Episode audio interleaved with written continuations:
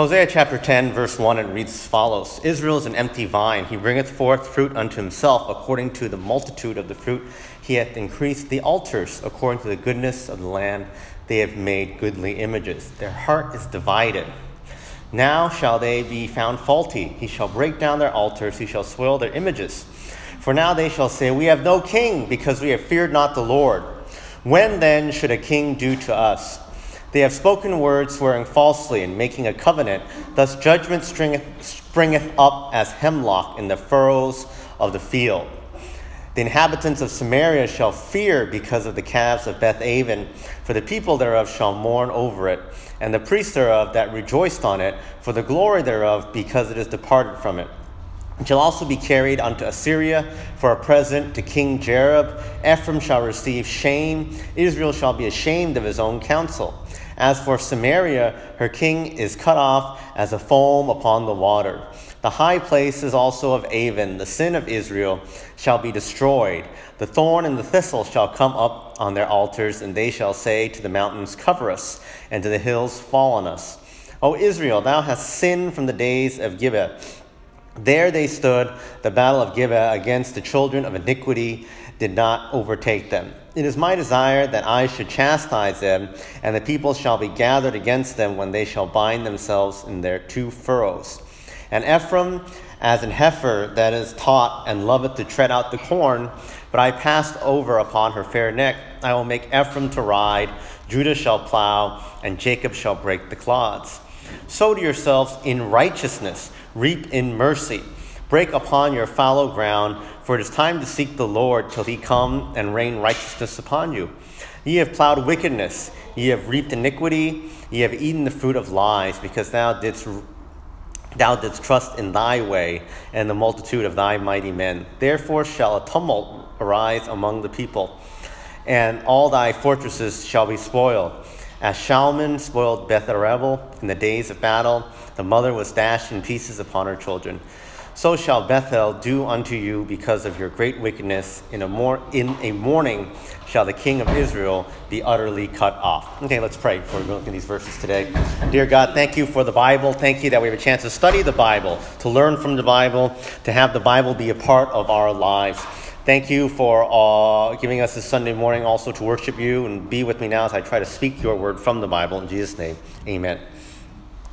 Continue our look now in the book of Hosea.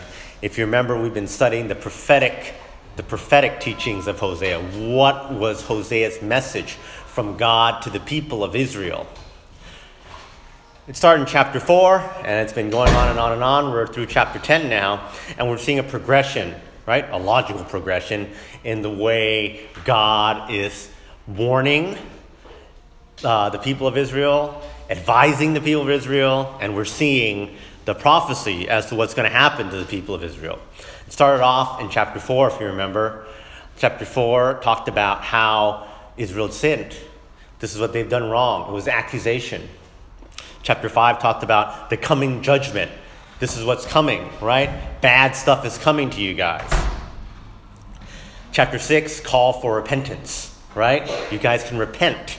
Repent of your sin which uh, in chapter 7 they rejected they rejected and we saw in chapter 8 they rejected it because they were too, uh, their hearts were too ingrained into their ways right that their heart was so set on the ways of sin okay chapter 9 last time we talked about the continuing judgment the, the result the aftermath right the aftermath is that there'll be judgment this is the judgment. And we saw how horrible the judgment was, right? And we read about it last time about how about how uh, they'll bring forth children to murder, right? They'll have a miscarrying womb. All these imagery that God gives to people of Israel of how bad it's going to be that they did not choose to repent.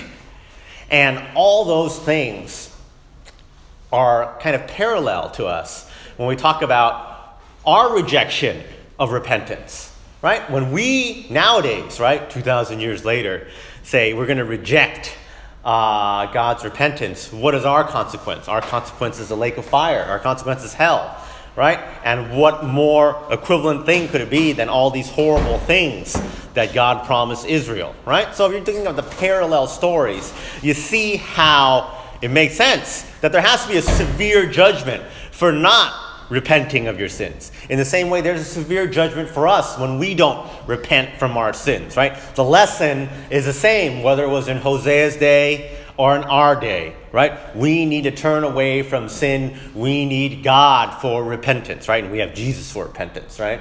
We need Jesus. But they didn't turn back to God. They did not turn back to Jesus in those days. So we continue on in chapter 10, and let's see what additional judgment, talking about judgment God has here, and some explanations for this judgment. I think that's what chapter 10 is about. In chapter 10, is a little bit about the reasoning behind his judgments.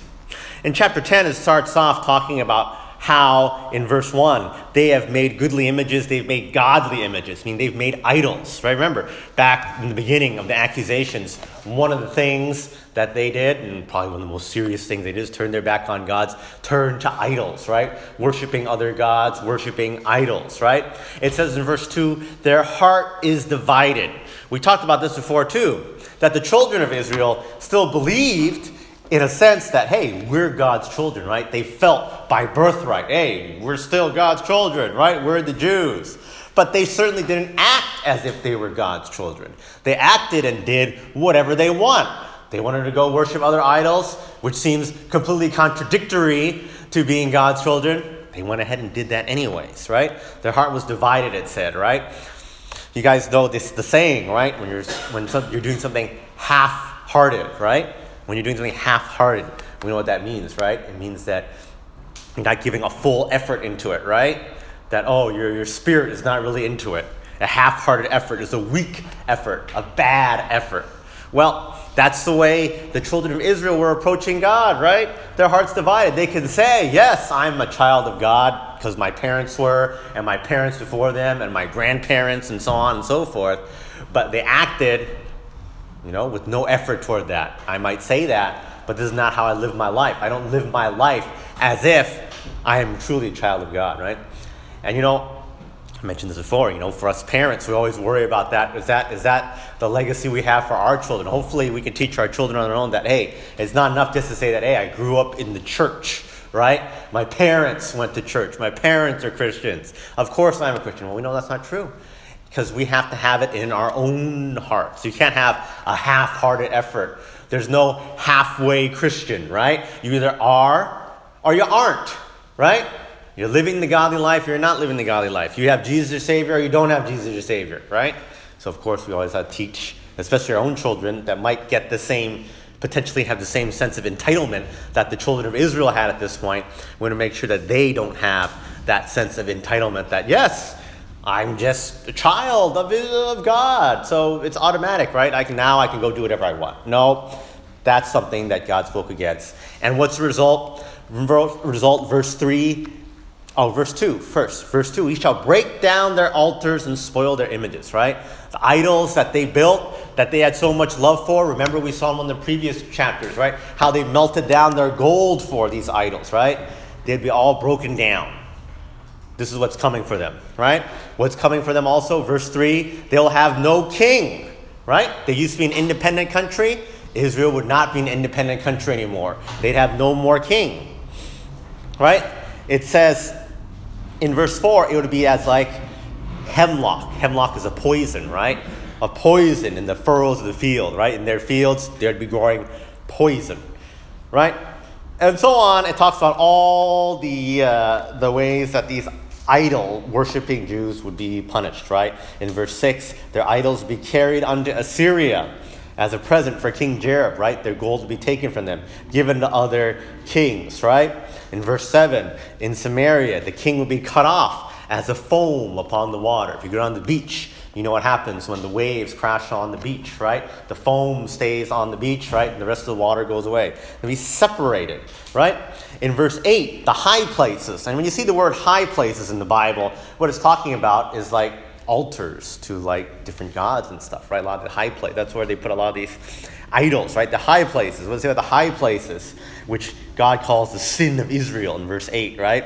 They shall be destroyed. They shall be destroyed, right? Thorn and thistle shall come upon these altars, right? And, you know, and so on and so forth. Talks about how this judgment is coming upon them. You guys wanted idols. You guys wanted all these things. This is going to happen. All the idols will be gone, they'll be taken away. No more. And we know from history that all these things are true, right? We know that Israel did become a conquered country, that all their gold and riches and all those things were taken away to their conquerors, right? And that all those idols the famous golden idols that they had built, the golden calves, the this, that, and the other thing, they're gone. Don't exist anymore. We don't have Nathan, the world traveler, here with us, but I'm sure he'll tell you when he went to these places in the Middle East and stuff, did he see these altars to these gods of whatever that were not God of God, but these uh, random idols? Did he see those back then? I'm guessing he would say no. They don't exist anymore. If you go to museums and you see ancient art of the Middle East, do you see things like this is the golden calf, this is Baal? Not really. You don't really see those things. Why? All those were smashed away. And that's exactly what God predicted. Did he not? Did his prophecy come true? Yes, it did. That was the judgment that was coming to Israel. Your guys are putting your faith in all these things, right? All these idols. And your faith is in something that's going to be smashed away, that's going to be gone, that's temporary. And God was right. They didn't put their faith in the everlasting God, but their faith in idols. So God comes up, and let's look at the, the last few verses here of this chapter, and talks kind of about well, why, how did they get into this mess? And what's the way out of this mess? So, how did they get into this mess? And what's the way out of it? Well, to understand his analogy, we've got to talk a little about farming, right? He gives a little farming analogy. This is verse 11 to 15, verse 11 to 15, where he talks about how Ephraim is a, a heifer, a cow, right? Starting to tread the corn, right? Judah, Ephraim shall ride, Judah shall plow, Jacob shall break the clods. In verse 12, it talks about fallow ground, fallow ground. So I'm going to talk about a little bit of these farming terms here so we can better understand what God's talking about. So if you guys aren't farmers, which most of you guys I think are not, and I'm not a farmer either. So if some of you guys come in and say, Yes, I'm an expert farmer, Norman, all the stuff you're saying is wrong, you guys are probably right because I don't understand all these things that well either because I'm no farmer. But my understanding of this is that fallow ground, fallow ground is ground that the farmer decides not to plant for a certain amount of time. You know, there's different reasons why farmers will leave a ground fallow. Sometimes they do it intentionally to let like the nutrients like grow in the ground or whatever. Sometimes he doesn't have time, effort, or energy to do it. But the idea is that there's a ground here, and they don't work on it, and it's sat there unworked on for a long amount of time. So that's called fallow ground. Fallow ground. So at some point, the farmer will decide, well, I need to start working on it again, right? Use this ground, make it productive. So, what they have to do, first of all, is they have to plow the ground. When you plow the ground, you have a cow or an animal pull the plow to break it up. Because the ground has lie fallow for so long, the ground is harder than the regular ground, right? The normal ground, which you've been growing stuff on, you've been fertilizing, you've been digging up, you've been planting, you've been all that stuff, all that ground is looser because you've been working on it. This fallow ground, you haven't touched for a year. It, the, the, the dirt has gotten compacted. It's been, you know, walked on by animals. It's harder. That's why you have to plow this fallow ground, right? So that there can be, and the plow is like this thing that digs into the ground, that makes trenches. And when there's trenches in the ground, that's when you can put the seeds in. And that's called sowing the seeds, right? Planting the seeds.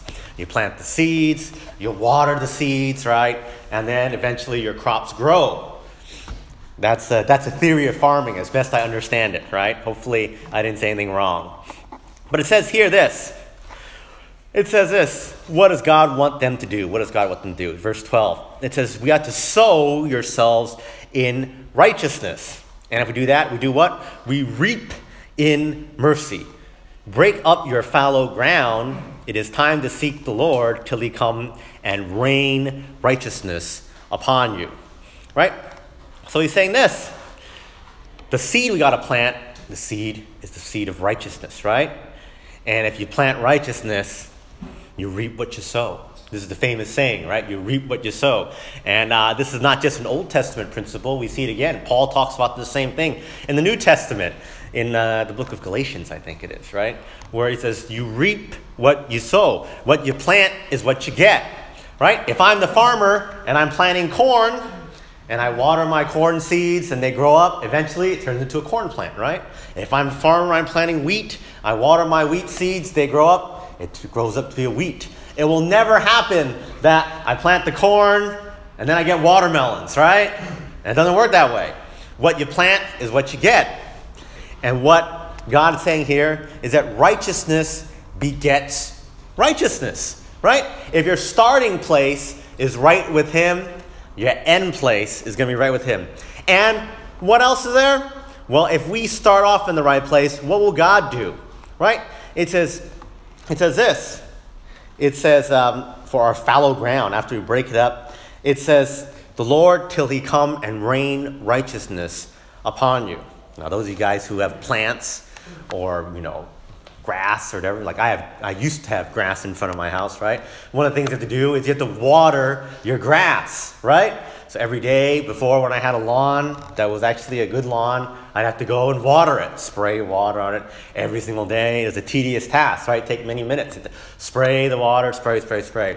And what would happen is sometimes, as you know, sometimes it rains, right? And rain is the best day. Why is that? Because that's the day I don't have to water the grass. I can be lazy. Oh, God watered the grass for me. It came out of the sky, rain. What does God say about here if we plant the right seeds? He's going to water it for us. He's going to rain righteousness upon us, right?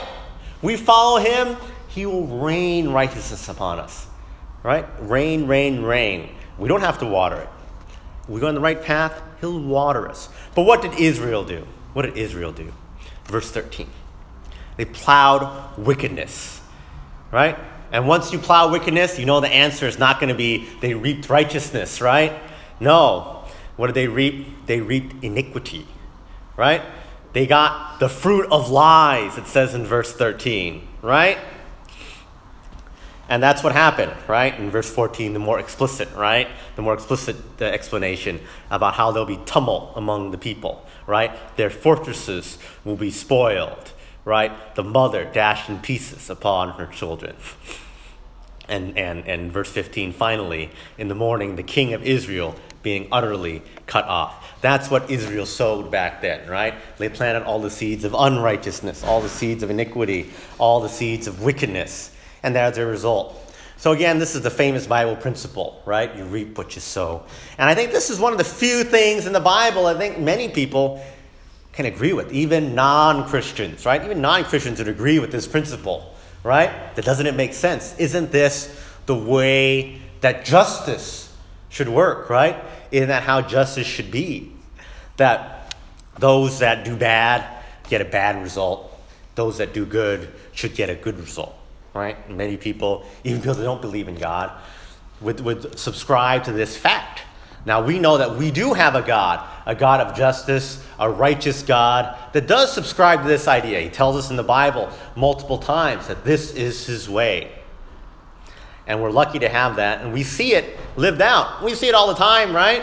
We know that people that follow the wrong path, their path has a much higher percentage chance, right, of leading down the bad way, right?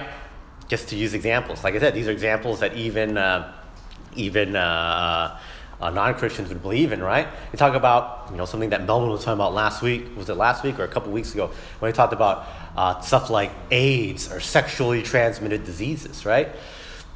If you follow God, if you follow the path of righteousness, if you adhere to the uh, sexual life that God has set forth in the Bible, what are your odds of getting AIDS or STDs and all this stuff? Your odds, your odds are close to zero. None, right? Because how many partners do you have? You have one partner, you know that partner, they'll tell you. If they love you, they'll tell you. If you have STDs, you won't get it. You'll never get it. But what if you're like all these people that live like how Israel lived back then, that says, oh, have sex whenever you want, have as many partners as you want, do this, that, and the other thing. What are your odds of getting AIDS, STDs, etc.? I tell you what, it's exponentially higher than following the godly path, is it not? No one would deny that. Even the, the biggest atheists in the world could not deny this fact, right? It's a law set forth by God in the Bible, right? You reap what you sow, right? And everyone would agree with that. Same thing with stuff like uh, alcohol, right? You follow God's way, what are the odds that you get arrested for DUI? Or what are the odds that you get in a drunk driving car accident? If you're following God, if you have planted the seeds of righteousness in your heart and you live that way, the odds are zero, right? If you're living the godly life, the odds are zero that you'll ever be arrested by some cop for DUI because you don't drink alcohol, right? Or the odds are zero you're going to get in a drunk driving car accident because you haven't drunk, drank before you drive. You don't subscribe to that, right? If you're like the rest of the world, you say, I do whatever I want, drink all the alcohol I want, drink it whenever I want, get as drunk as I want, your odds of getting arrested is exponentially higher, right? Your odds of getting a car accident, exponentially higher. Not even close, not even comparable. Talking about, you know, on the factors of millions and millions and millions of times higher, right? Because you're comparing zero, right, to a chance. So we see it. It's logical. It makes sense. So why did Israel still do it? They should know, right? You reap what you sow. Why is that? Because we've talked about this before. We said this previously when we studied the book of Hosea, and the answer is still the same. Why? Because they gave in to their own desires, right? That they took the temporary, the temporary pleasure, and they valued that more than anything. Because there is a temporary pleasure, isn't it? Just like all the stuff that I was just talking about a second ago, right? You get that temporary pleasure when you're drinking that alcohol, do you not? Doesn't it feel good? Oh, you're having a fun time, you're drinking your alcohol, right? You don't think about down the road when the policeman arrests you for the DUI, right? Just like those people that want to go have fun and go have sex with everybody, right? You have that fun while you're doing it. You don't think down the road, oh, I'm going to get the STD or whatever, right? You don't think about that. That's how Israel was. And think about the long term, right? And ultimately, it's the long term that's most important. What is the most important thing, the most important reason why we ought to repent? It's not the short term, you know, reason we have to repent or whatever. It's the long term. Why is that? Because we know one day we're going to die. And when we die, there's God's judgment. When God's judgment comes, do we want to be able to say, oh, we haven't repented? We're not sorry we don't have Jesus. Because what's the punishment for that? In the long term, in the long run, the worst punishment for all everlasting condemnation in hell. You know, we have to think about it that way, right? That for all the, uh, you know, whatever people think about in, you know, especially these unsaved people, right? They think that they're living their life for the here and now, living for today, having a great time. They don't realize that there's life beyond this life. That ruining their present life ruins their future life too. That their afterlife, that their life forever could be cursed by not repenting, by not turning to God, by not turning to righteousness. That was the real, I think that's ultimately the real warning. Now we know this too, we know this too, that in the short run, just like we gave the examples, obviously in the short run you also you reap what you sow in the short run, right? You can, as the old saying goes, live fast and die fast or whatever, right? On earth, right? And it's true for Christians, right? That just because we have Jesus in our heart and just because we have turned for repentance at one point doesn't mean that forever and ever God promises us that, you know, that's going to be all great. He still judges us. He's still a just God. He still looks at our sin because we will still sin, right?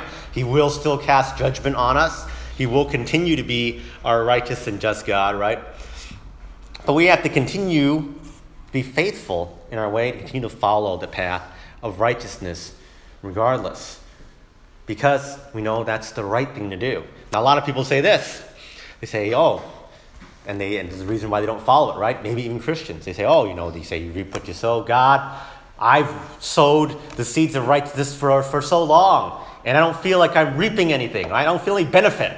Right? What's my benefit? They number one, they ignore the long-term benefit, right, of saying I have heaven later on, right? That's the first thing. right? But here's the other thing. Here's the other thing that about reaping and sowing all stuff. People that get frustrated, right? They say, God, I've lived my life like this, yet I feel my life is so horrible, so I give up on it, right? Here's the other thing you have to remember. Again, going back to the farmers. When the farmer plants the corn, does the corn grow up? You plant the corn one day, you just go to sleep the next day, and the corn grows immediately, and you have corn to eat tomorrow? We know that's not true. Takes a long time, doesn't it, right? You sow all the seeds, you water it, you fertilize it. It takes a long time.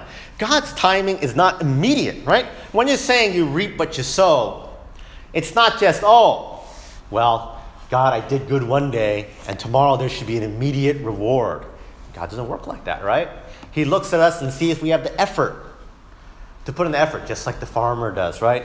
To cultivate that seed that we've planted, to see if it's in the good ground, to see if it's going to grow and, and, and develop. So, so, so is it in our lives, right? If we expect, if we go in with the expectation that God bless me immediately, right? You're not going to get it. That's your heart is in the wrong place, right? Our heart has to be the heart of one that is dedicated to the life of righteousness. That's what God wants. That's all He wanted of Israel, right? He wanted Israel to live that way. They did it. He called them, He gave them a chance to repent and live that way. They didn't. And they're going to get judgment. They're going to have their country taken away from them. They're going to have their idols taken away from them. They're going to have everything taken away from them. Can we learn from this lesson? Can we learn from this lesson? We could sow all the seeds of wickedness we want and get all the short term happiness we want, but in the end, in the long run, we get destruction. So may it be that in our lives, we make it so that we sow the seeds of righteousness, we fertilize the seeds of righteousness. We help the seeds of righteousness grow. God will rain righteous water upon us to help us grow and that we grow better as Christians. All right, I think that's what chapter 10 is. We'll go on to chapter 11 next time, but right now let's end off with the word of prayer. Dear God, thank you for uh, your word here in the Bible. You know, it's a familiar lesson, not a new lesson, hopefully, that everybody knows this, that you know, we reap what we sow, right? When we sow wickedness, we get wickedness. God, may you help us sow righteousness and let you rain down righteousness upon us, that we know that what we have in you is a true blessing, a great blessing. We know ultimately in the long run, the best blessing of all, the blessing of heaven, Lord. We thank you that we have you as a God to guide us on that right path, and may we in our lives seek righteousness. These things in Jesus' name, amen. All right.